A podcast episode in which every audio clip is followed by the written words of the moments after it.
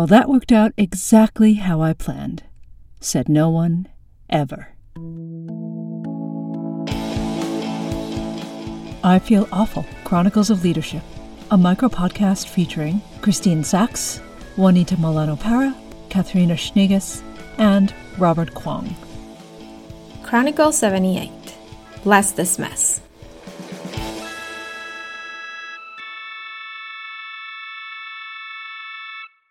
For me, Juanita, the last weeks haven't been great. It's been a bunch of health-related things and news and findings that kind of have me in, really, in a mess. That's, at least for me, the experience of it. In a mess of a lot of thoughts, of feeling fine but not entirely good, of having a lot of emotions, a lot of thoughts, a lot of everything.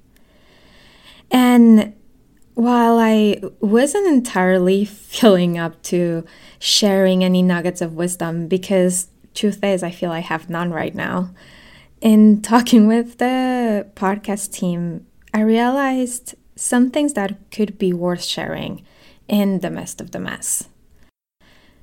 Ideally for me, I will take a lot of time and wait until I am all nice and distinguished and clear about my patterns, my feelings, what happened, what's next, and how it all went through. It's kind of like having an instructions manual. When I am ready to share the instruction manuals with you, then I'll be able to come back. So you can see how that doesn't really entirely work. Why? Because there is no instruction manual. And so here's the first piece that I want you to take from this, and is there is a lot that you can share by sharing your mess. If we all only share the shiny pieces of our accomplishments and our journeys, then how will we know that there was a path getting there? How will we know that it's okay to be in the mess as you're navigating your life, your leadership, your journey, your career? Now, the other piece that I want to share about is more in the realm of responsibility and accountability. I realized that for me, and maybe for many other people, this is collapsed with hustle and suffering and do whatever it takes to do the thing. And it's not entirely the same. And so usually when I am experiencing some hardship, what I do is that I'll suffer in silence and do my best to deliver everything I need to deliver and go to the meeting and produce the content and do whatever needs to be done. I'm also end up, me, myself as a human, completely burned out, emotionally, physically, spiritually. And so this time I did something different, and I'll tell you in advance, it felt and still feels incredibly uncomfortable and just yucky. I told my team that I something was happening, that I was going to need some time, and I wasn't sure when I was going to be okay, and honestly when I was going to be not okay.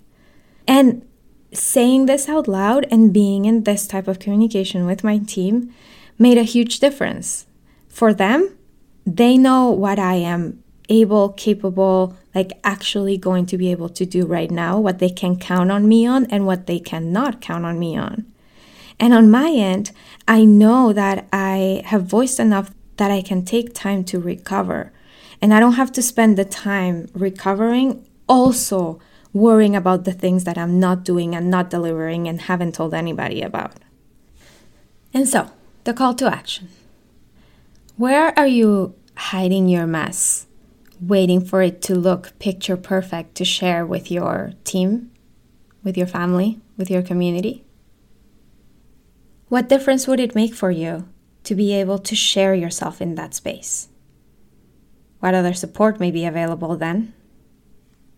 What difference would this make for your team and the culture that you create?